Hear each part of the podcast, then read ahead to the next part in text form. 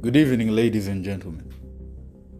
I can warmly announce that the new season of the Tibbs Positivity podcast is in the back burner and will be ready soon. I can only tell you that there will be controversy. Stay tuned.